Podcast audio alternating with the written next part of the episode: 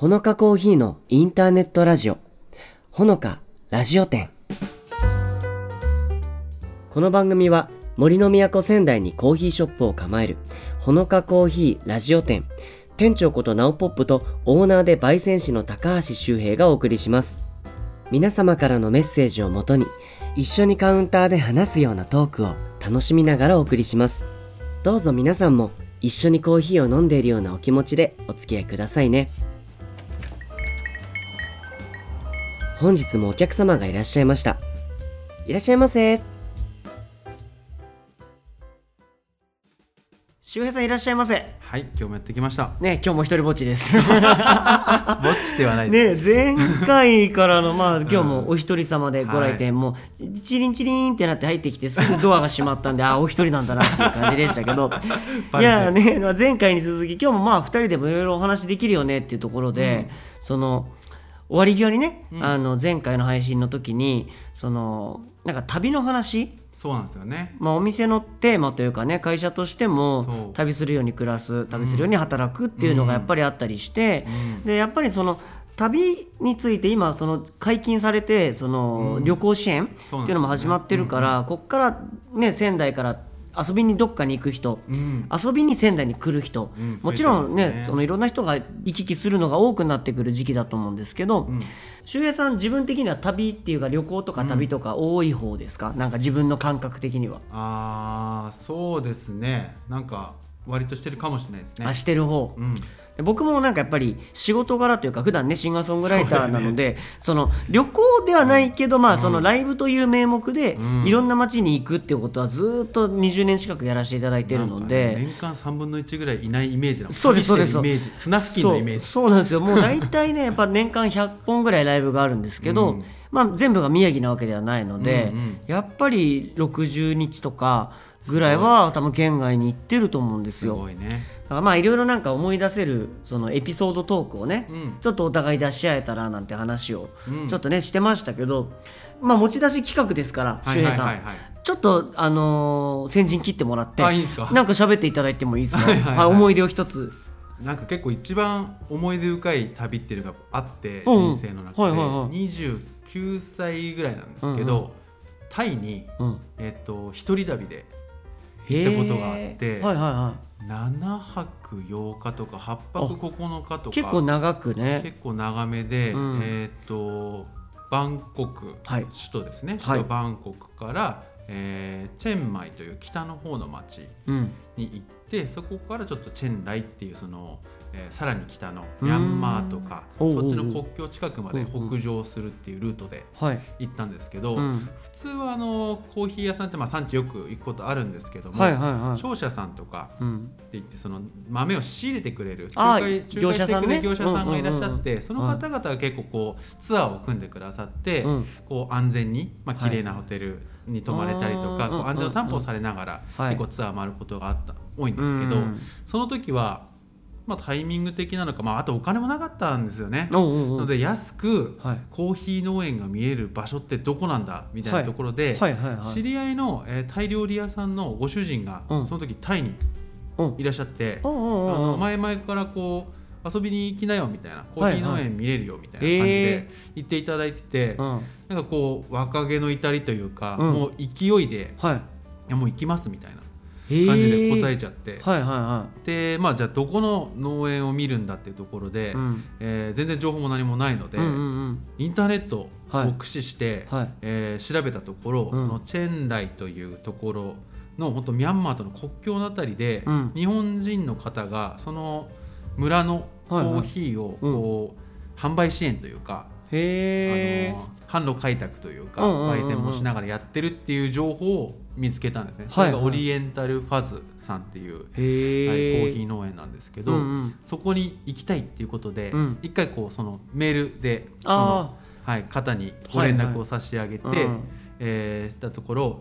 ダメだと 言われて、うんうんうん。えダメなんだと思って、うんうんうんえなんでですかっていうやり取りをしたところ、うんうんうん。結構こう遊び半分じゃないですけど観光みたいな感じで、あ来てーはいはい、全然こう実利に見見つかあのつながらない、うんうんでその農園の方とかも村の方とかも実際にやっぱりこう生活かかってやってるので、ああそんなか簡単に行ける場所でもないので、うんうんうん。ちゃんとそういった部分がお仕事として成り立つんだったらいいということで、まあ、私ももう、ね、まだまだ20代の若造だったので、うんうんうん。そんな人がコーヒーを定期的に買ってくれるわけがないというふうな印象だったんですかね。若者の旅行みたいな感じで受け止められちゃったのか。そうですよね、んうんうんでそこでまあメールの中でいやそうじゃないんですと、うん。実際にコーヒーね。はいうんコーヒーを仕入れさせてうん店で販売させていただきたいんですっていうことをうん。やり取り何回かさせていただいたこと。じゃあだったらそれだったら大丈夫ですということへでーご快諾していただいて、うん。じゃあ行こうということで、はい。えーただ普通はその商社さんが企画した、ツアーね。えツアーがあるんですけど、まあ、チケットとかも自分で取らなきゃいけない。うん。ということで、まあ、某格安旅行会社であの、えー、とバンコクそうんのチェンマイツアーみたいなやつがはいはいはい。10万円ぐらいであったんあですよ。パックだからこそ安いってやつね。そうなんです、そうはいなんでそれをもうポチッと。うん。ポチッとしたからもうキャンセルできない。そうですねもう行くしかないですよね。行くしかないので、もう旅行の予定はもう1か月後ぐらいみたいな感じでポチッとして、うん。そこから旅が始まったんですけど、へえ、まあ、バンコクまで5時間半ぐらいですかね飛行機で、うんうんうんうん。ちょうど1月の末ぐらいだったのかな、はいはい。ちょうどタイの、えー収穫期。うん。あの赤い実が実るコーヒーチェリーが実るタイミング、はいはいはえーもう最後の最後の方だったんですいけど。で行って、うん。えー到着して、まあ、最初の23日とかは、うん。あのそのオリエンタルパーツさんとの待ち合わせまで、ちょっと数日あったので、バンコクの観光とかして、うん。えーその中で、まあ、よく水とか食べ物には気をつけろあ海外はね、はい。うん日本がちょっと整備がされてるところがもうもうほぼ99.9%ですからね。そうなんですよね、でいろいろねタイ料理とか結構辛いもの好きなので、食べたりとかする中でもやっぱりうん。なんとか我慢してうん、うん。行ってたんですよね、うんうん。でそこでバンコクの観光終わってそこから飛行機でうん。国内線でチェンマイにうん。飛んで、えーそこでホテルに着きましたと、ではい。そこでその案内をしてくれる、えータイ料理現地にいらっしゃるタイの,、うんうんのその方は日本人なんですか？日本人の方そうかタイ料理だけど、はい。あの国籍的には日本人の方だか奥様らがあのタイの方だったんですけど。そうなんだ。はいはいでそのは方が現地のチェンマイまで迎えに来てくださって、うんうんうん。その方のご家族の方、いうん。えーが、えー一緒に迎えに来てくださってウェルカムと。はい、うんうん。で、えーそのご家族の方が4時間ぐらいかかるそのチェンライっていう町まで送ってくれると、ああ行きたいところがあるんだろうと、はい。はい見ず知らずの日本人を、はいはでそこに行く途中とかにも焙煎機を作ってる工場とかい寄っていただいたりとか、あとはその温泉が湧いてるところ、うんうん。で温泉で卵とか食べて、とか地元の美味しいなんかカレーラーメンの店とかああすご行ってもらって、うん。結構人見知りする方なんですけど、現地のそのタイのご家族の方とかと4時間一緒とか、結構今思うとすごいなみたいな。で、えー現地のそのオリエンタルファーズさん指定のホテルに4時間かけて到着しましたと、で本当にここでいいのかみたいな。あ 本当にこんなところで町外れのこんなところでお前は待ち合わせをしたのかと、タイ語で言われてる部分もあるから、ちょっとわかんないですけど、うん。まあ大丈夫だと思いますみたいな、その当時やっぱり携帯はありましたけどその通信つなげるとすごい高くなるみたいな。そうですよね。今とは違いますもんはい、ねだったのでギリギリまで本当にやばい時まで携帯のはいはい。あの電波は入れず入れずに。入れないみたいな感じで。でなんとかこうホテルに着いて、うんうん。W i f i かな？はいはい。つないで、うんあそこのホテルうん。でじゃあ今から1時間後ぐらいに行くからって言ってもらって、うん。でそこでようやくその日本人の農園の方にあ会ってでそこからまあ夜ご飯食べて、うん。ナイトマーケットとか案内してもらって、で一泊寝て朝散歩とかするんですよね。うん。早起きしちゃったので、えー近くの神社とか、まあ、へー1キロぐらい。散歩したんですかね、行く途中とかも結構うん。犬、犬いっぱいいるんですよ野犬ってことですか？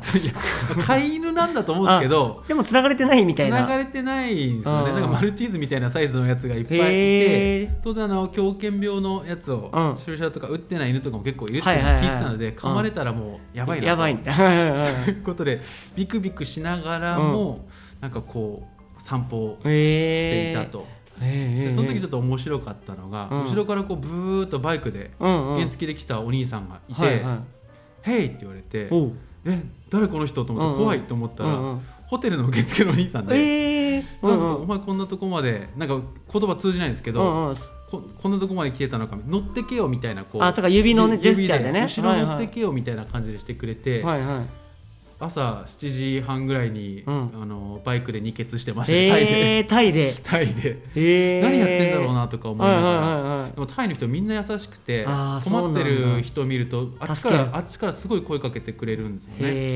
でそこでホテルで朝ごはん食べてる時も、うんタイの旅行者の人とかがうんうん。2人組の男の人だったんですけど、え日本人なのみたいな。一緒に食べようよみたいな、いへもう人見知りっちゃ人見知りなんでえはいはえなんか全然タイに来て一人にしてくんないいみたいな。逆にずっとずっと誰かといるみたいな。ずっと誰かとご飯食べてるとか、誰かといるみたいな時間が多くて、うんうんうん。いやなんかタイすごい素敵な国だなっていう中で。あいや実際にコーヒー農園にねーうんたどり着いて。そこからまたさらに3時間ぐらいかけてえ行って、うん。ミャンマーとの本当国境なんですけど、あの軍隊とか国境線見張ってて。ー、ああそっかそっか、うんライフル持ってるね軍人さんがいるようなイメージありますよね。いるようなところで、うん。もう農園自体もねものすごい素晴らしいロケーションで、うん。あのネットでねオリエンタルファズで調べていただくとうん。すごい素晴らしい景観が出てくるんですけどすごいインパクトがあったのが、うん。あのトイレ事情がやっぱりそういうところ行くとああるじゃないですか。怖い。怖怖い。いじゃないですか。僕ウォシュレット大好きなんで。そう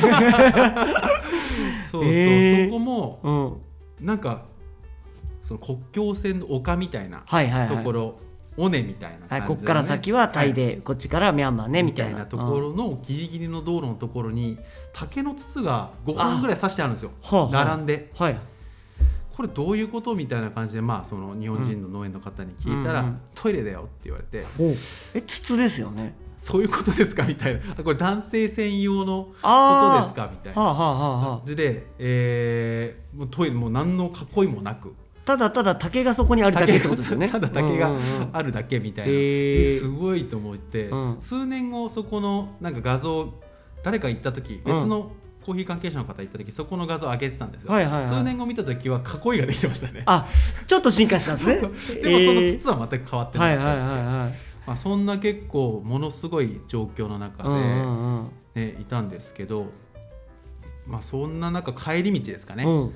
あの旅のハイライトもうはい。農園も見て回って質問できて、うんうんああもうよかったなということで、えーご飯を食べに行ったんですね、うん。帰り道お昼ご飯食べてあとバスに乗ってその元いたホテルに戻るみたいなところでタイラーメンって言って、はい。あのよく音楽フェスとかうん。出るとフジロックとかもあるんですけど、タイラーメンってちょっと辛いラーメン、米粉のフォーみたいなやつが、はいはいはい。僕ちょっとココナッツ入ってるようなはいはいはい。ですごい好きで、うん。であここで食べれるんだと思って、あすごい美味しいと本格的だと思って、うんうんでずるずるずると食べて、うん。で向かい側の日本人の人とおしゃべりしている中で、あやっちゃったかもみたいな瞬間があって、うんう。んまあ、さっき話も出てた水ですよね。はいはいはい。ペットボトル置いてあるんですよ基本的にタイの飲食店って。開いてなはいはいいペットボトル、うんうんそこをパキッと開けて、まあ、飲むんですけど、うんうん空いてるグラスも置いてあああ普通にまあ飲食店でよく見るようなってね。そうですそうです、はいはいはい。それに氷だけ入ってるんですよね、はいはい。でそれに注いで飲むんですよ、うん。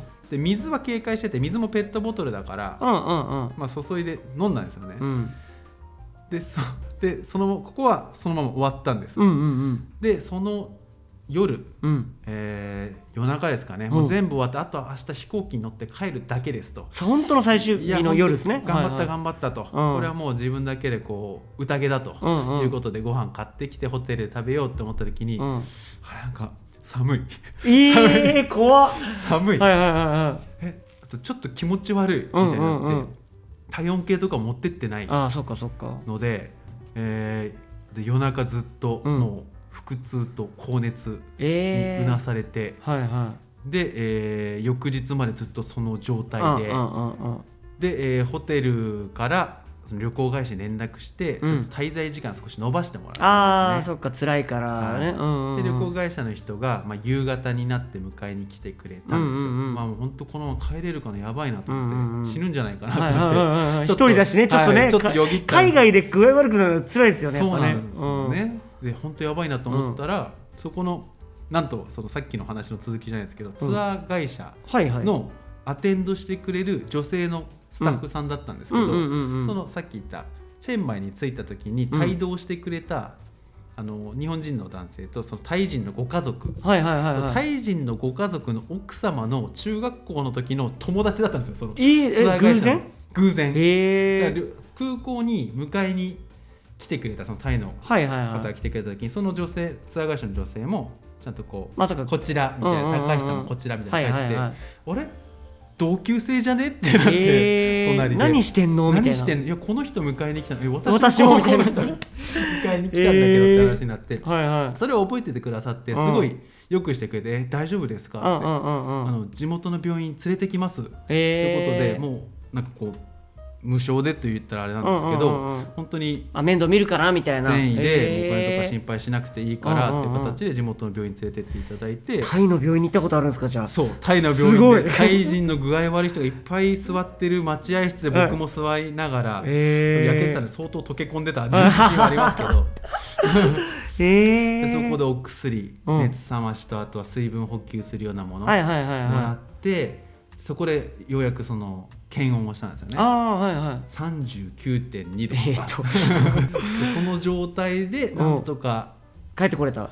帰ってきて、えっていうところですね。もうサバイバルとまあその絶景というかねその感動とね。ね感動とうん。痛みと、そういまだにね、へー。結構詳細にねいろいろ覚えてますよね。食べたものとか見たものとか、うんうんうんうんそうか。そうどんな人と過ごしたとかは結構覚えてて結構忘れやすいんですけど、はいはいはいはあの昔のこととか中学校の思い出とかね、同級生とかあっても忘れやすいんですけど、その旅行に関しては結構覚えてますね。いやもう太刀打ちできるエピソードは全く出る自信がだないですけど。だいぶ尺をいただいてしまって。いやもうでもすごい。でも29歳の時ってことは、まあ、約10年9年ぐらい前の話ってことですよね海外は僕1回しか人生の中で行ったことなくてそれが17歳の時の修学旅行だったんですよ。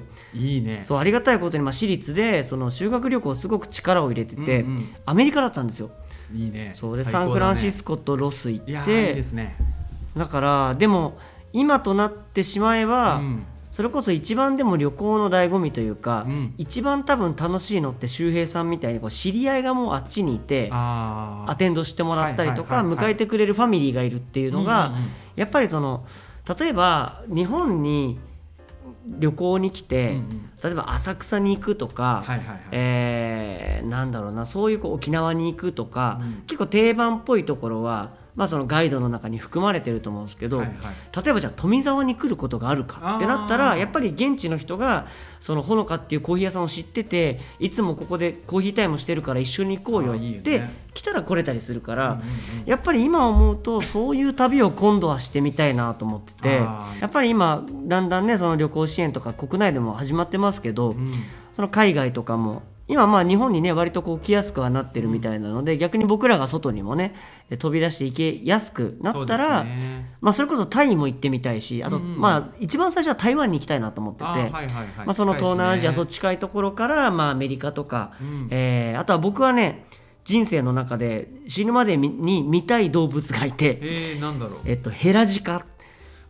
超でかはい鹿、ヘラジカ水草食べるやつ。そうそうそうそう、はいはいはいはい。でも本当に高さ3メートルぐらいあるようなあ超でかいんですけどまあ、いるのがカナダかオーストラリアなんですよ、はいはいはいはい。でそこにオーストラリアに行けばプラス僕がまた見てみたいハチドリっていう鳥がああかわいいやつ。そういるのでなんかやっぱそういう、まあ、なんか好きな景色とか、うん。えー見たいものを目標にちょっとその海外に行けたらやっぱちょっと1回2回はライブしたいなって思ってて、ね。配信ぜひしていたそうだきたいですそうねそうなんでそういうことが実現できる日も、えーすごいえー楽しみにしたいなと思います。なんかワクワクしますよね旅の話ってね。うん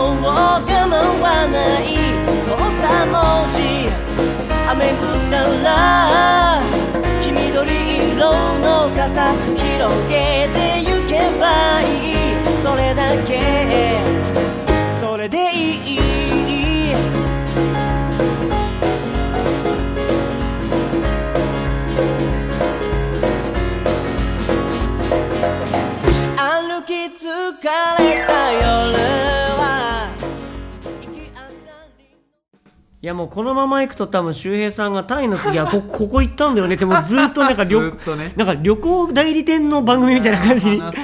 ね。でも何カ国ぐらい行ったことあるんですか海外、えー僕はもう1アメリカ一択でしたけど、はい。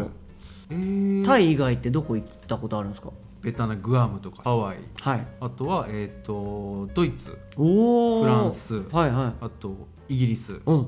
この辺り逆にアメリカじゃなくてヨーロッパの方に結構行ってるんですね、ヨーロッパめちゃめちゃ感動しました、いやなんかか景色みんなが降り立っただけで感動しそう。そうなんかもうドラクエで育ってる世代 じゃん。なるほどなるほど、はいはいでそうですね。教会とか見たらさいパワワワワってなるわけよ。はいはいそっか。もうもうあの世界観がもう目の前にあるからもう感動しましたね。ずっとディズニーランドにいるみたいな気持ちですよね。なんか夢の国がずっと続いてるみたいな。そうそうそうそういやまあこのね今今日はたまたまねこの収録コーヒーハウスさんでしてますけど、はい。まあコーヒーハウスさんもねイギリスのね文化のまあ基調としているまあ建物自体もそうですからね、はい。い、やーでもここら辺でやめとかないと本当にこのまま 海外の話になっちゃうので。ね。いやでも旅先で、うん。まあ、やっぱり海外とかになればねお店に入ってとかなんかそういうのでいいと思うんですけどやっぱり僕も結構その車で出かけて、うん。出かけた先でとか、うんうん。結構やっぱりキャンパーさんもねここ3年ですごくねいろいろな事情から増えたと思うんですよ。うん。た時に一人時間をどう楽しむかとかで、うんうんうん。そういう意味で出先でコーヒーっていう人はいはい。結構なんかいるんじゃないかなと思うんですよ。ゃ増えてんじゃないですかね今。だなんかそれってまあもちろんお家で使うような道具でそのままできる場合もあると思うし、なんか外だったらこういうのとかっていろいろあると思うんですけど、うんうんうんなんかえ周平さんは外でコーヒー入れることってあるんですか？外イメージあんまないけど、まあイベントとかですよね。あそっかそっか。この間も青森のコーヒーフェス出させていただいてまあか。寒かったのでさすがの青森ですね。そうですね、まあ、そういう時はやっぱ普段とちょっと環境が違うので、うんうん。コツあコーヒーの味もやっぱりちょっと違うので入れ方変えたりとかいう工夫はやっぱり出てくるんですよ。やっぱそれはあれですか？その空気感が冷たいからお湯の温度のなんかその注いでる間におお湯がねそうおっしゃる通り。冷めちゃったりしますもんね。おっしゃる通りで。あそっかそれで出る味の感じ変わっちゃいます違いもんね。ますね。あと水。うん。水質がやっぱりああ。の高度とかぱそりこうあの宮城と青森だとやっぱちょっと違うとかあと東京とかとまた違うとかあるので、それに合わせて変えたりとかもまあ醍醐味の一つですよね。そうなのキャンかプとかだと水美味しいところが多いのであ確かに。そこの現地の水を使うっていうのはすごいおすすめかなと、それって例えばコードがどうだったらこうした方がいいっていうのってあるんですか？あまあ、よしあしあるんですけど、うんうん。えー、とコードが、まあ、できれば軟水柔らかい。う。うん。柔らかい、えー、とコードが100以下ぐらいのやつを使うとやっぱり良くて、うんうん。えー30ぐらいのやつがすごくまろやかに入るかなと、100ぐらいだと結うん構成分出やすいんですけど、あのーちょっと硬い味、はいはい。逆に出出過ぎちゃってちょっと苦くなっちゃったりとかそうか。強すぎるっていうね。のあるんですようんね逆にこう高度がゼロに近い、はい。あの白神山地の水とかってゼロ、うん、でめちゃくくちゃもうすっきりして柔らかいんですけど、はい。成分が結構出にくいのであ味が出にくい。そうか薄くなりがちになっちゃったりとか、うん。なっちゃったりするのでよしあしでうんはうんうん。あるんですよね。そういう時はじゃあちょっといつもより1杯分だけどお豆の量を少し増やしてみたりとか、うんまあその抽出するそうですね細かく。引いてみたりとか。ああなるほどですね。ね。まああの浅入りのコーヒーとかであれば、うんうん。えっと味がちょっと出にくいので、はいはい。少し高度高めのやつを選んでもらったりとか、深入りだったら味出やすいんで、うんうん。少し高度低めの柔らかい水を選んだりとかっていうのも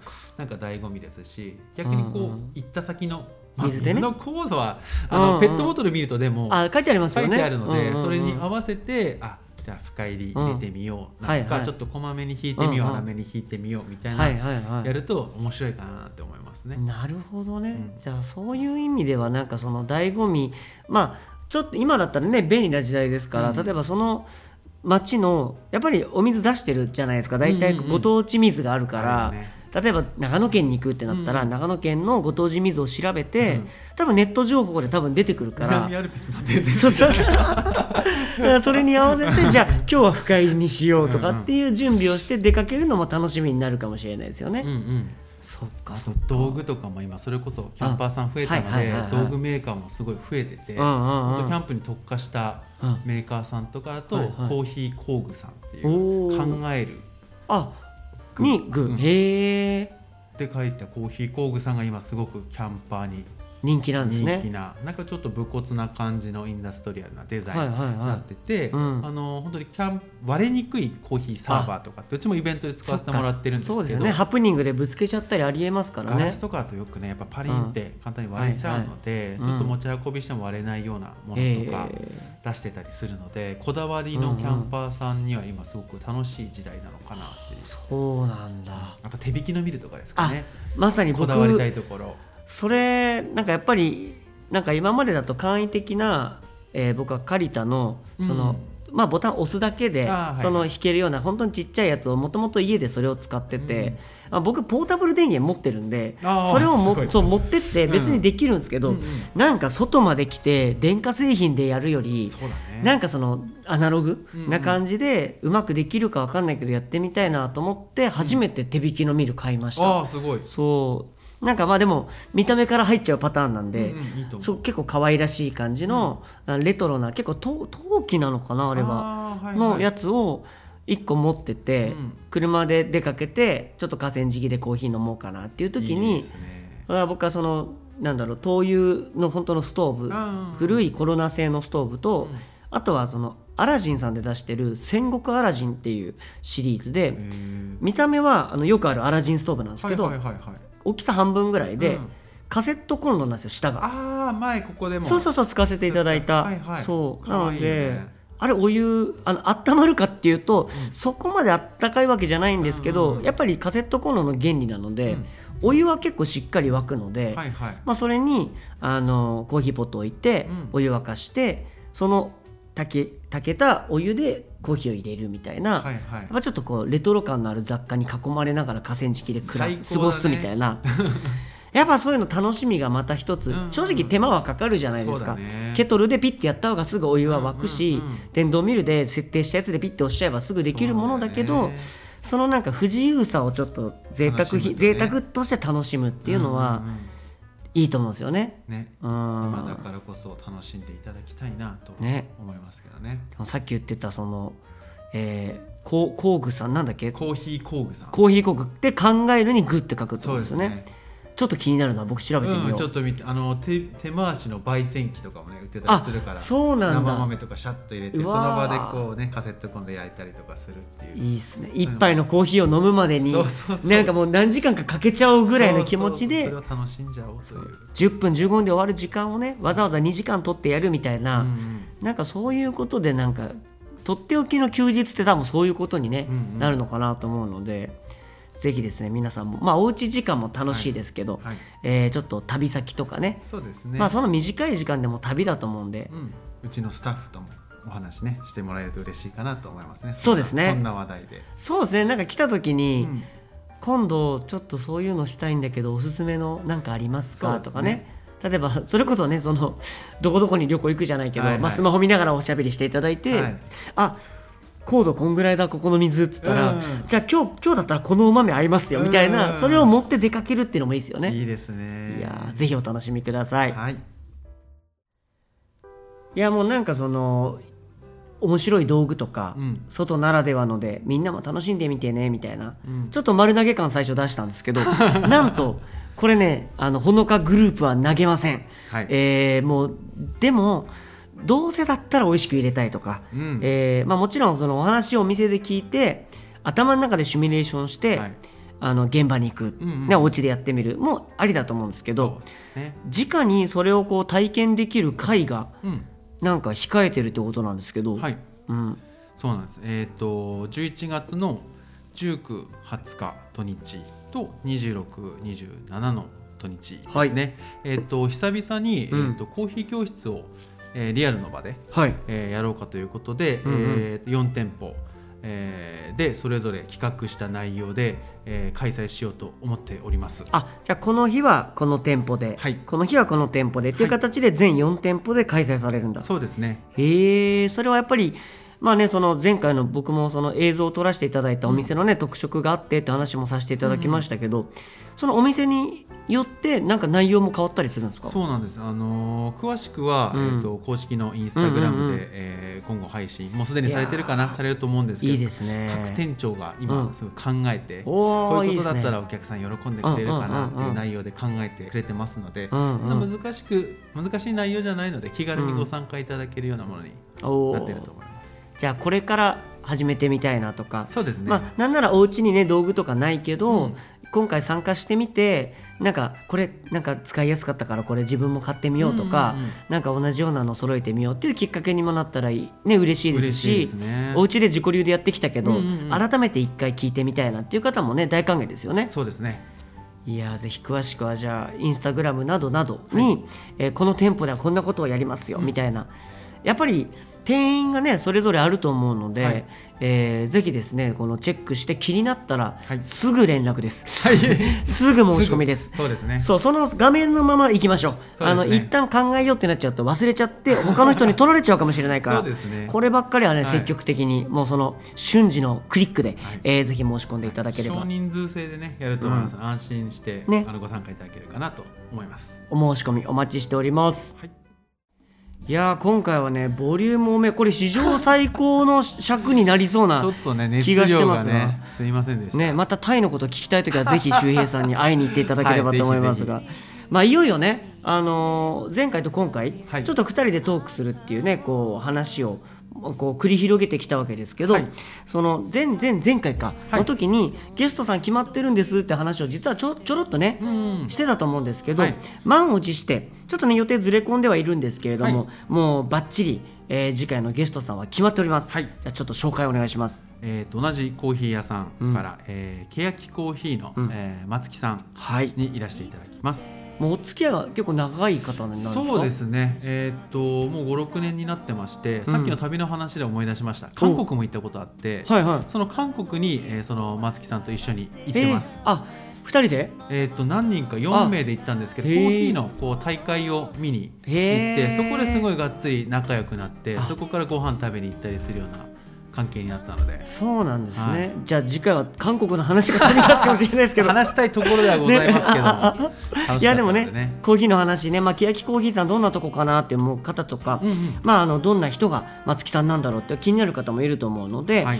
まあ、ちょっとコーヒーにまつわるお話なんかもできそうということですけどそうですね。なんかこう募集できそうですか？なんかこうリスナーの皆さんから。そうですね。今、うん。あのいただいてた、まあうん。ご質問というかトークテーマで、はい。最新の、まあ、スペシャルティーコーヒーの魅力とか、うん。あと今注目している国とか農園とかってあるんですか、っていうものと、はい、あともう一個がもういろいろコーヒー飲みすぎて自分好みのコーヒー分かんなくなっちゃいましたっていう,、うんうんうん。自分好みのコーヒーの見つけ方ってどんなことがものがありますかっていうご質問2ついただいているのでいいですね。あのこういった内容でいろんなエピソードをお寄せいただけると、さらにトークが盛り上がるかなと思います。じゃあぜひ皆さんもスペシャリティコーヒー私飲んでるよって方とか、えーこの国今推してますとか、うんうんうん。何かねお好きなお豆とかお国の話だったりとか、えーまあ、あとはスペシャリティコーヒーって聞いたことあるけどなんかこれとこれはどう違うんですか？とかね。ね。もし質問があればお便りでいただいてもね、うんうん。あの松木さんやら周平さんが、うん。ぜひねあのお答えいただけると思いますし、はい。まあ、あとはね気に入ったコーヒーこうやって見つけてきたよっていうね自分自身のうん。エピソードなんかお送りいただければ嬉しく思いますので、はい。どしどしお送りいただければと思います、お便りの送り方法はあの SNS などからあの飛べるようになっておりますので、はい。ぜひチェックしていただければと思います、はいえーそれでは、え2回にわたって2人トーク繰り広げてきましたが、はい。本日はこの辺で閉店でございます。周平さんありがとうございました。ありがとうございました。いっぱいのコーヒーでつながる物語があるって知ってる？